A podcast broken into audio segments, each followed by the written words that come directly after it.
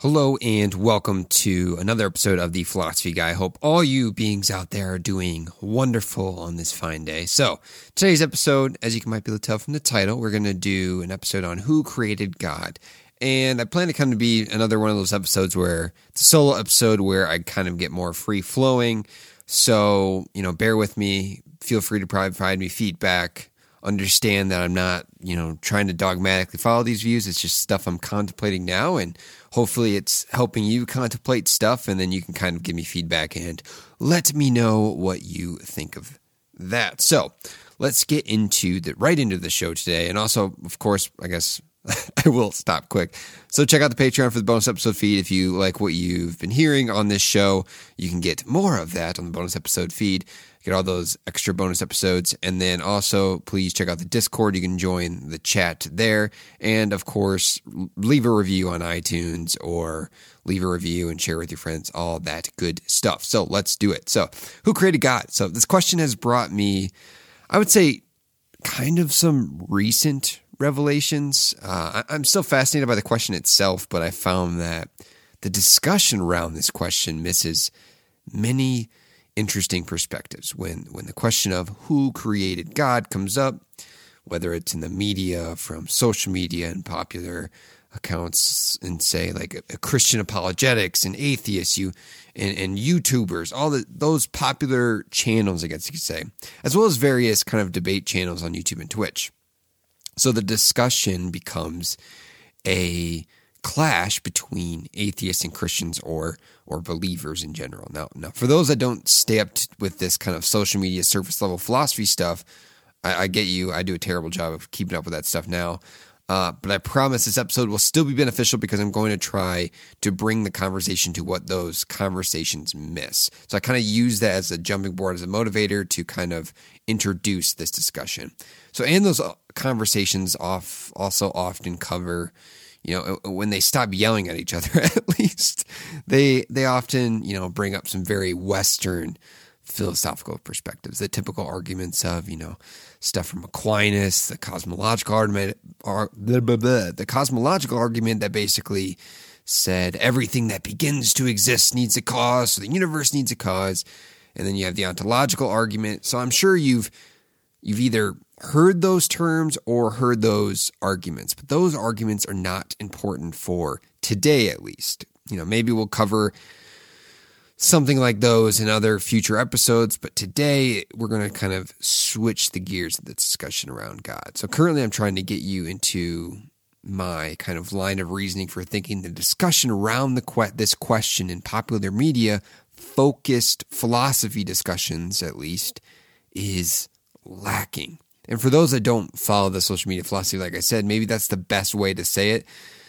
The social media philosophy in quotations. So then you have probably had or heard, you know, similar philosophical discussions in philosophy classes. So you're not going to be blind to what I'm talking about in when I when I say what the common discussion around this issue is. So for everyone else, it you know, it means you are new to the discussion or around this conversation, then good. So I'm glad glad you're here. I'm going to, you know, give you my thoughts around this conversation and hopefully provide some insights and perspectives and and we'll see and no promises, of course. But basically, I'm someone that has heard the argument over and over again from both sides. It's kind of just boring me out. Now, I haven't heard them or said them at the number of times, say, like a philosophy professor, but enough for me to get to that bored stage or or des- have that desire to seek something out, which might not actually be saying much. But I started thinking about this, seeking out some non philosophy perspectives, some science, some spirituality, and maybe combining all this stuff into a nice kind of philosophical stew will make for a different discussion and something to contemplate on this fine day. So I'll do my best here and let's get into it and enter the labyrinth.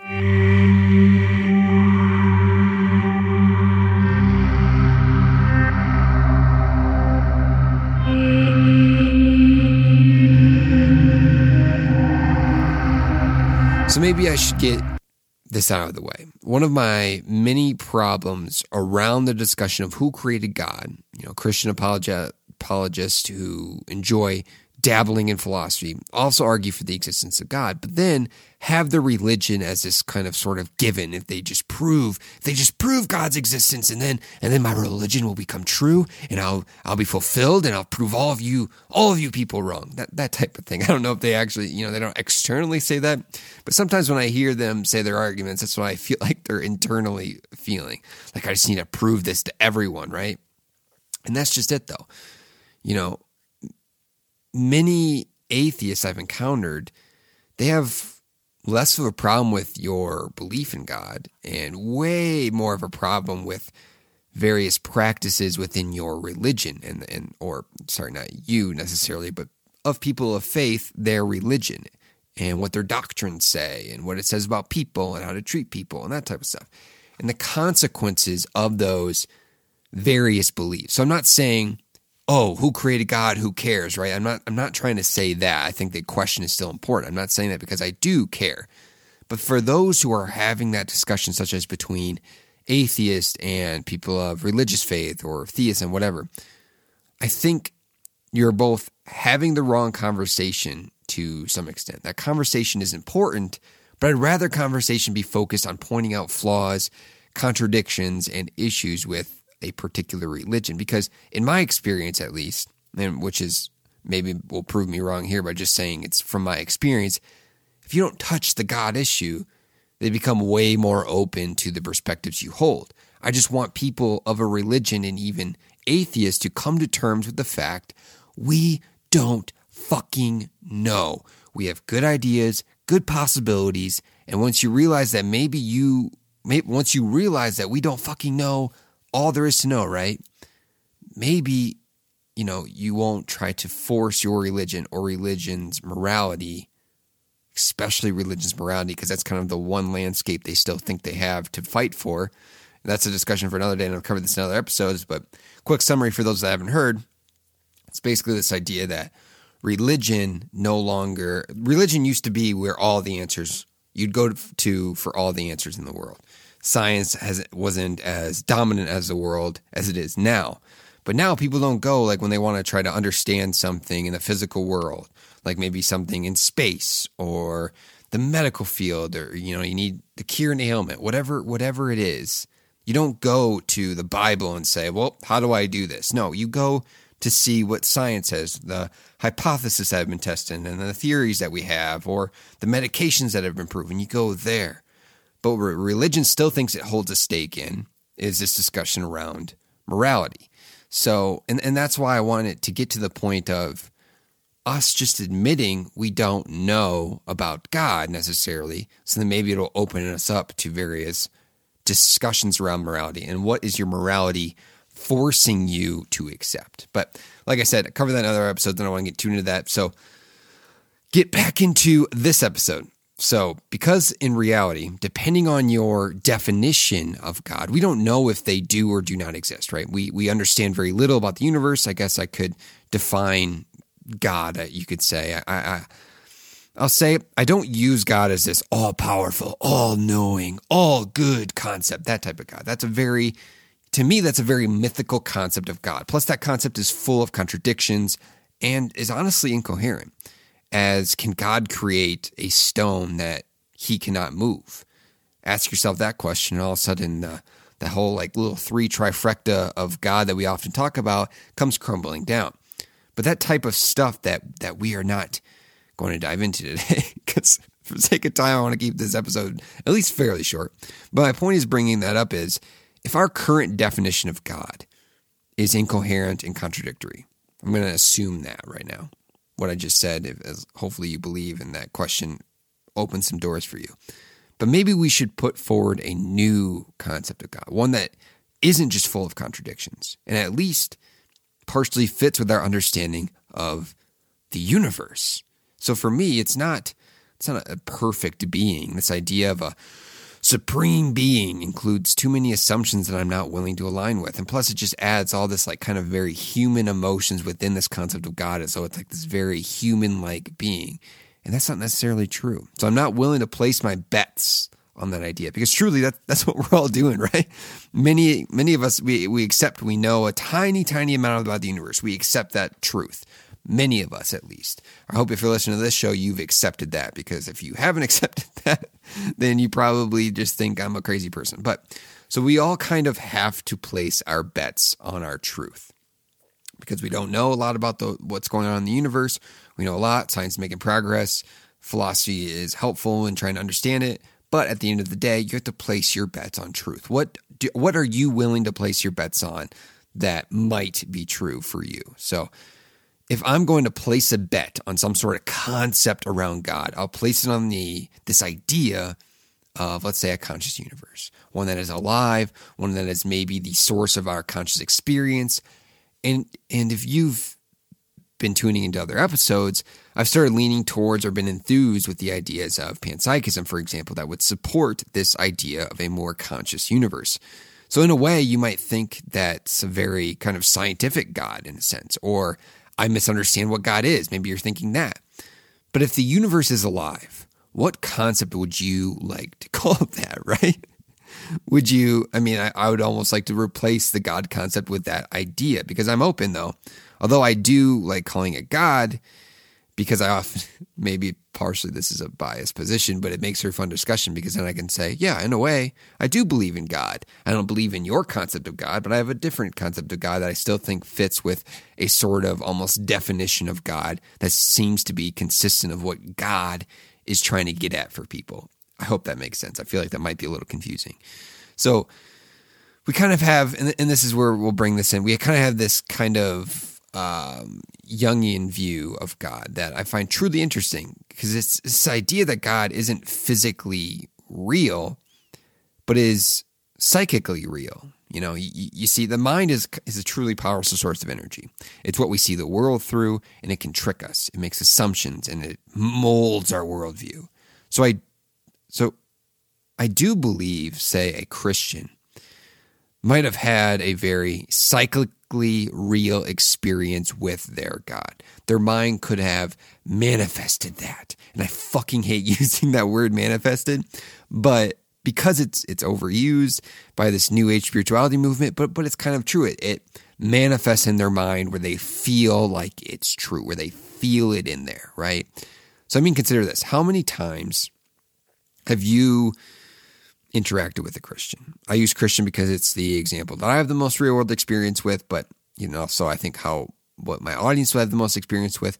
But how many times have they told you after having a discussion, maybe about the existence of God, they fall back on this belief. They say, Well, I had an experience with the Holy Spirit. Or maybe they say they had an experience with Jesus, or they say God. But it's very common. Like when you when they get their kind of their back against the wall in a sense, and I'm not saying that like in a bad way. They just go back to that faith argument and they say, I had an experience with that God. And then they say, oh, you know, you will know once you experience that. That's the only reason you're not believing everything I'm saying. It's just because you haven't experienced what I'm experiencing. And in, in a way, that's true. Maybe if you've experienced everything that person has experienced, you're going to be having the same beliefs as that person. It's an interesting conversation for another day. But I mean, maybe I will have an experience uh, with Jesus. I doubt it. You know, I'm a dummy that tries to place my bets on what I believe well, but I'm willing to bet I'm not going to have a come to Jesus moment anytime soon. But my point is, those experiences, I'm not doubting that they feel like they felt Jesus, but we have to make, we have to explain that by still applying what we can, the, the information we can bring from the real world. And I don't know if I like saying the real world, but I hope you get what I mean there. My point for bringing this stuff up is I'm also not willing to bet that those people who say that they're just, you know, who say that they have this experience with the Holy Spirit, for example, I'm not willing to bet that they're just making shit up. They're all not just making this shit up. And I'm also not just going to say they're completely delusional.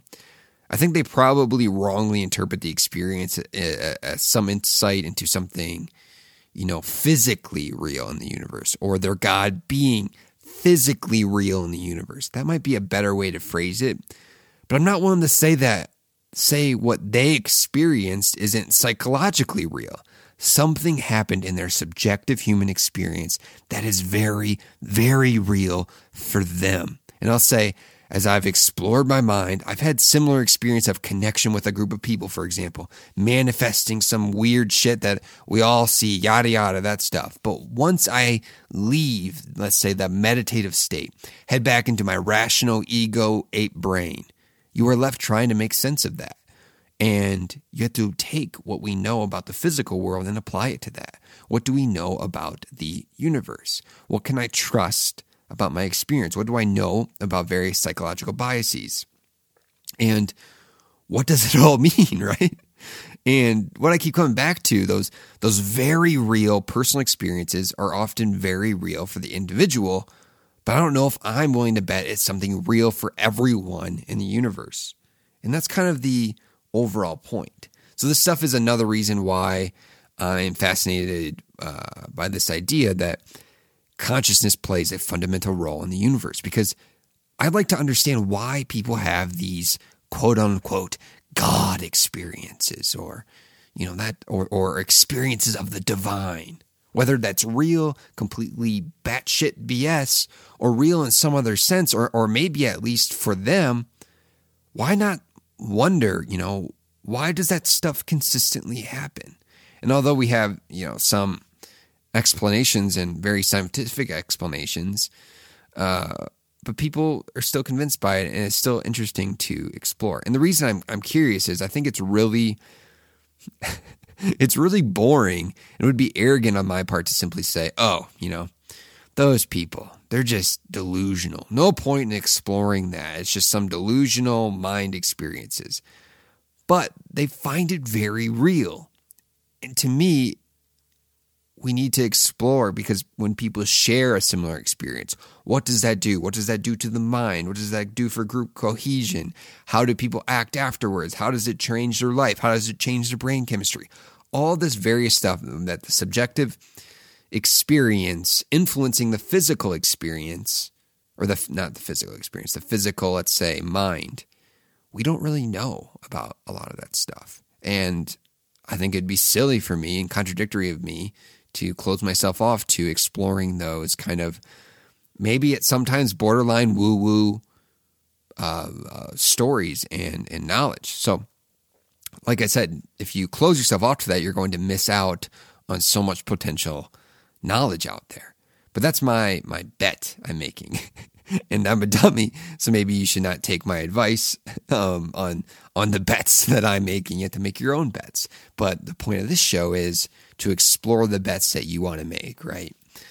So, what I mean is, I want to explore ideas around the mind, but I'm also not going to be placing my bets on the people who say, let's, uh, I'm trying to think of an example, like the law of attraction, where you just think about a Ferrari and the Ferrari will arrive. No, that's, that's not what I mean. That's, that's not the case. You need a mindset and then you need an action. But how does that mindset influence action? That's something interesting to explore. And even then you might fail, but getting the right mindset and then acting upon that, probably gives you the best chance of achieving whatever it is you want, right? But let's let's get back to the focus of who created God and how this all kind of interconnects. So maybe we should point out how religions have changed, adapted to each other, borrowed from one another, and so forth. We can trace this in history, in archaeological evidence, and many ancient tribes had concepts of God or or maybe better put, spirits. But they didn't see them as these all powerful deities. It became a placement for the unknown. They thought of them as, as out there. But it wasn't always a major part of their kind of waking life that it is for a lot of religious people today. And maybe I might be kind of getting a little bit abstract here, but but I want you to bear with me. So we know that indigenous tribes were much less individual, individualistic. I don't know why I struggled with that word. Individualistic than us. They operated much more as this kind of collective, cohesive, maybe even hive minded like community of humans. The distinction is in, for us, now we usually, in many places across the world, that we, we think of ourselves as kind of this individual entity or being part of a more collective whole but the, the individual aspect is way more prominent in our day to day. But amongst indigenous tribes, the I is much less common. It, it's the self sufficient human concept is much less common. it it was just the whole and you know they didn't think of an individual as part of the whole they just thought of the whole now i'm not not making a judgment of, of if that is good or bad i'm trying to wonder if this idea played or this mindset in a sense played a role in our current understanding of god and who created god or or what created the concept of god that we currently align with and how religions formed from this understanding so we live in a society that we constantly discuss our independent selves, right? Even the growing mindfulness movement that is based in kind of very ancient concepts, even that mindfulness movement isn't so much about becoming connected with your fellow human. No, no, no, no. It's it's how can I improve my independent self to be self-sufficient more, to be better. And uh, like I said, I'm not criticizing that because I participate in some of that stuff too for my independent self. I'm just trying to become more aware of maybe some origins of this God concept. So, where indigenous tribes, they thought more of themselves as interdependent selves. They had a better recognition of their connected and shared human experience. And to bring this into my kind of point, indigenous goddesses, for example, and myths utilized nature or symbols of nature. They they say the spirits, their spirituality with nature, coexisting, a more impersonal connection with the spirits because it was just connected to nature that they felt they were connected with. It was impersonal because they were just part of that whole. But then this kind of European ego brain swooping in and changing that. You know, now our myths become a personal connection, a personal experience, something that we personally have with, say, a deity. And this is stuff, you know, Joseph Campbell talks about, and he does a wonderful job of discussing. So I'd recommend any of his books. But you see this individual representation of God. It stems from this stronger ego of humans that somehow developed in our history. We we feel the need to maybe rebel uh, and and take pride in our journey in a sense, fight against the will of nature, which leads us to disconnect from nature by consequence in a way. The idea of overcoming something instead of embracing what is in a way. Uh, and uh, let me try to unpack that because I feel like I, that was really confusing. And maybe I'm I'm kind of free flowing too much today. So where you think some of this is BS, but maybe. But what really hit me is we see this kind of shift into guilt, oppression, and pride. And we start seeing it in our religions. And this fits with the shift into more ego focused, individualistic mindsets amongst humans. The feeling of, of pleasure, those once considered kind of a very natural state of being human, becomes something to rebel against, overcome, feel guilty for, as it's just like this ooh, you know, you poor human, right? So in a way, we stop taking pride in being human and we start denying we are biological humans, right? So although the ego helps us move forward and survive, it has a very important survival mechanism within it. It's also the very thing that disconnects us from understanding ourselves, optimizing our inner peace, and changing into what we want to become. So as we try to hold on to those kind of pieces of our ego. And we often hold on to dangerous pieces of our ego, honestly. Um, so now I feel the need to express the way of connecting this idea of the possibility, keyword possibility there, of a uh, conscious universe and what this could mean for the God question. So, for example, we have uh, Gregory Matloff. I hope I pronounced his name right. He's a physics professor finding evidence for a sort of consciousness field as an essential part of the universe. We also have Roger Penrose coming out, another physicist who believes consciousness arises from quantum entanglement.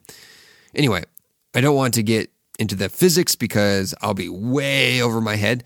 So I'm going to appeal to authority, using that little logical fallacy in this case, in that regard. But I will say, even the scientists I listen to are very confused by quantum theory. Yet it's there, it, it exists. Consciousness is very confusing as well, but we know it's there. It exists. So it's like, how do we explore that to understand it better? And maybe those ideas of panpsychism being fundamental, you know, consciousness being fundamental is an essential part of understanding this and, and trying to understand the universe and trying to understand the cosmos. Now, my next thoughts are not me saying all this, you know, it's kind of this woo woo stuff is true. I'm not saying that all these kind of spiritual encounters are true, yada yada. I mean, maybe they are, you know, what, what the fuck do I know? But bear with me though. So, what I viewed as happening with the rise of theism and monotheism, the more personal gods arising that fits with the ego filled human, is us humans becoming disconnected with our part of the universe. We lost connection to nature. You know, just live in a city for a while, take a backpacking trip, and your connection to nature, your recognition of you being kind of part of that comes comes back fairly quickly. And I'll, and I'll try to say this in the, the least woo woo way possible. But let's say consciousness is an essential part of the universe. Maybe our consciousness is pulling from the this kind of central consciousness of the cosmos. Let's say that is true for the sake of this episode and sake of this thought. Maybe when we stop being fully aware of our place in nature, when we started kind of denying our place in nature, we disconnected ourselves from the connected consciousness of the cosmos. But why is that important? Why why should we fathom that thought? Well, this disconnectedness led us to needing a coping mechanism. We create a stronger ego around ourselves after we become disconnected, telling ourselves, you know, we will rebel against our biology. But in a way, our, our disconnect from the consciousness of the, the cosmos, or if you are down for the more woo woo, our disconnectedness from the impersonal spirit force of the cosmos, the world became cold. The universe became cold and, and dark. I mean, just read about medieval times. They had some good times. I'm not going to say it was all bad, but it was very, it was a very cold time period in a sense for humans. The ego filled human lost its place in the world. You know, who or or what? What should we do? And and what do we want to become? And maybe this explains the development of personal gods. A way to make humans feel less alone, reconnect with something and create a being to fight for, a reason to keep fighting. And you then get get these kind of intrinsic or not intrinsic, uh, intricate myths explaining why the gods put us here. We have many myths that an angry God put us here, for example, as a punishment, right? Test us.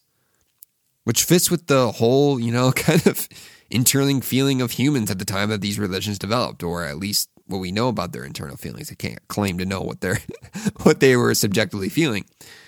You know, or at least the rising feeling of that time that we can kind of pinpoint.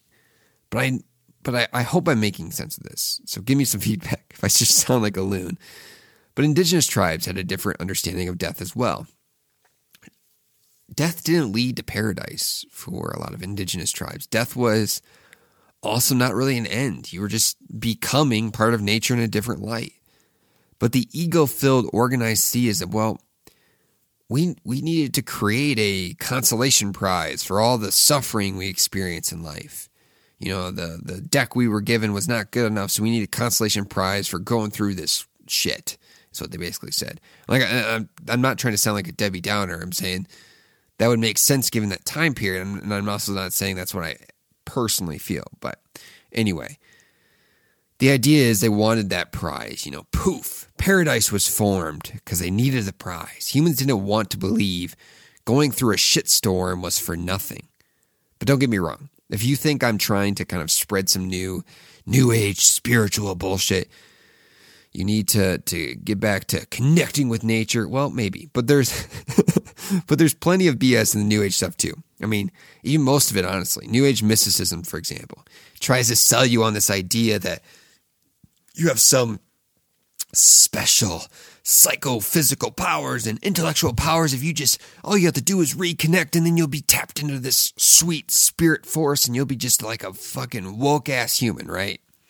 But it gets back to that prize I brought up with the, the theism's idea around death. This a lot of this new age stuff is this idea that they need a prize too. New age people feel as though they need a prize for, you know, they need a prize in, in the form of special abilities because it's like, look at me, I, I got rid of my ego, blah, blah, blah. Now, where's my constellation prize? They're putting this work in, right? But one thing I found when we allow our ego to die, we have to be mindful because we often forget a new, more blind ego can be born. So, what is my point for this episode? Well, who created God? Well, the current concept was probably from a psychological need, a coping mechanism. Now, this also means our current understanding of God that is put forward by Christians that they conceive of is is was was necessary maybe we don't need a personal god anymore one that was that uh, has us justifying all sorts of bs questionable views and logical loops to maintain our worldview. My point is i see current organized theism as disconnecting from the natural world. We are part of the natural world a natural cosmos that is full of spiritual connection waiting to be had. But will we allow our ego to fall down, our walls to be broken, our foundation to be shattered, and then repeat that cycle? Or will we continue latching on to the next thing that claims to hold all the answers? Your ego is what separates you from connection. The same with my ego, right? I'm not saying it's just just you. I don't want to say you. Our ego tells us not to be vulnerable. Our ego is the holder of pride. Our ego is what leads us to the feeling of separation. And then we justify that and then we spread guilt and we want to spread the guilt to others. Because the I within us is the thing that experiences that separation, that forms those very plausibly dangerous beliefs. But what if that I is an illusion? What if you fathom that? What is experiencing that separation? It's the ego filled I. So, who created the current concepts of God? We did. But maybe we should reframe a new concept of God, one that focuses on being more personal, curious, not personal, just contradicted myself, focuses on being more impersonal, curious, and filled with wonder stemming from that. One that understands that we don't know the truth, one that tells us to drop our ego, embrace our existence in this grand cosmos, recognizing our connection to it, and maybe then we can begin decreasing human suffering and hope to understand all that we can in this kind of fascinating uh, existence. But that concludes this episode. I hope you enjoyed, and I would love some feedback. Check out the Discord, and as always, hope you have a wonderful day. Peace.